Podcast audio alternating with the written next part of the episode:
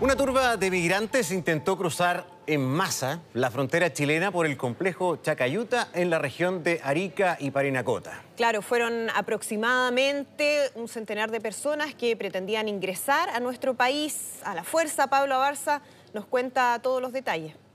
Pablo. Hola, ¿cómo están? Muy buenas tardes. Claro, porque mira, acá lo que buscaban en un principio era ingresar derechamente a nuestro país, no importaba si fuese por el paso fronterizo Chacayuta o también por el alrededor. Entonces, de ahí que se activa esta emergencia en, esta, en este paso fronterizo y eh, que se da justo cuando ya se da este anuncio de que va a funcionar por 24 horas los 7 días de la semana. Así que eh, todo esto obviamente en el marco de esta migración que se ha ido dando durante los últimos años y que tiene su, eh, en este caso, alza en esta eh, semanas, pero que el día de ayer ya eh, se nota este, este flujo mayor, como les mencionaba. ¿Por qué? Porque estaban en buses eh, que venían de diversas partes, no solamente de Perú, sino que algunos migrantes, hablamos de colombianos, venezolanos, querían ingresar a nuestro país en horas de la tarde, tarde-noche, cerca de las 7, 8 por ahí, comenzaron a llegar, estaban buscando ingresar a nuestro país y por eso se desata esta, este control por parte de la Policía de Investigaciones y Carabineros que se vieron en algún punto sobrepasados, pero que lograron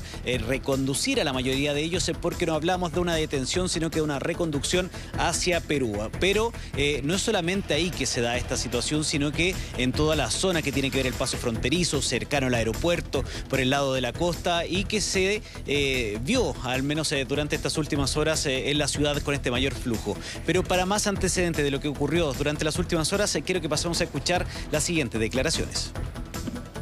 Además, existía eh, una, gran cantidad de personas que estaban a la espera de que pasara la primera turba de personas para que también se produjeran oleajes de migración irregular que pretendían ingresar al país.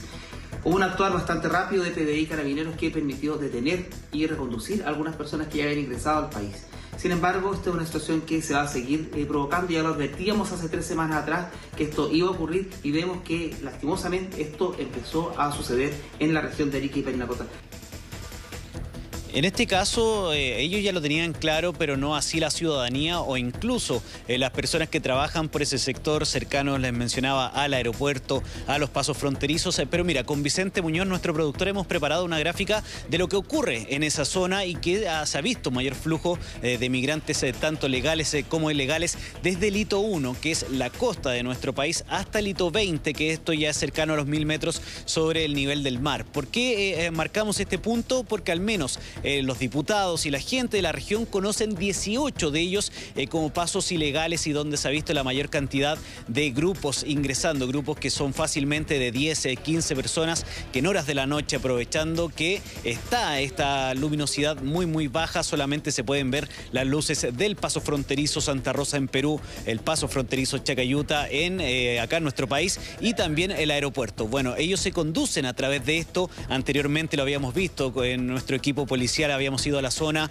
eh, le llamamos incluso a Arica la otra frontera porque ellos eh, se conducen a través del tren, llegan a Villa Frontera, van caminando y posteriormente llegan a la ciudad. Bueno, aprovechan todos estos lugares para poder ingresar a nuestro país y es donde ahí se está poniendo el foco por parte de las autoridades, de la policía, del ejército que están constantemente revisando el sector, pero hablamos de una frontera muy, muy extensa, al menos en la región de Arica y Parinacota, para qué decir del resto de nuestro país. Hablamos eh, con parlamentarios sobre esta situación y esto fue lo que nos dijeron. Están entrando a 50 o tal vez menos metros del lado de la entrada oficial a Chile, a pocos metros del complejo fronterizo Chacayuta y a la vista y paciencia de las policías y las autoridades porque no hay cómo detener un flujo de migrantes, no hay cómo levantar un muro, no hay cómo colocar tanques para que la gente de otros países que la están pasando mal no vengan a Chile. Eh, ingresan por esos pasos bandas criminales como el Tren de Aragua y como otro tipo de banda. Hoy día lo que vemos eh, y lo que, lo que vimos es que hay personas que están tratando de ingresar por los pasos regulares. Esta avalancha, como se le llamó, de personas, eh, trataron de ingresar por, paso, por, pasos, por un paso regular, que es el paso Chacayuta-Santa Rosa. Y yo creo que eso es lo que tiene que pasar hoy día, que tiene que haber una migración ordenada, no por pasos no habilitados, para saber quién entra y quién sale del país. Claro, lo ideal es eh, que al menos eh, las personas o las familias completas puedan ingresar por estos pasos fronterizos habilitados, pero también hemos visto otra situación que es por los costados, incluso muy cercanos a los controles fronterizos, tanto de Santa Rosa en Perú como en nuestro país en Chacayuta. la importancia de lo que ha ido ocurriendo durante los últimos días es algo que se puede ver reflejado en las próximas semanas porque se da la condicionante de un buen clima en la zona, en Arica.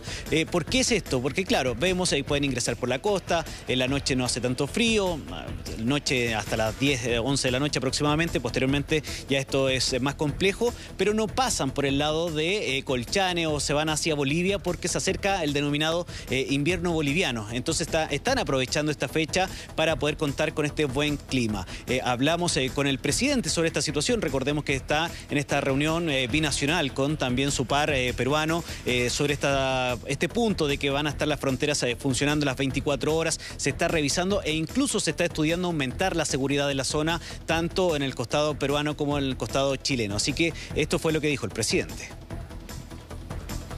Y sabemos que existen bandas de crimen organizado operando a ambos lados de las fronteras. Muchas veces el crimen no reconoce fronteras. Y por lo tanto estamos desarrollando un trabajo conjunto con carabineros, con la Policía de Investigaciones, con la Policía Nacional del Perú, para justamente enfrentar a estas bandas organizadas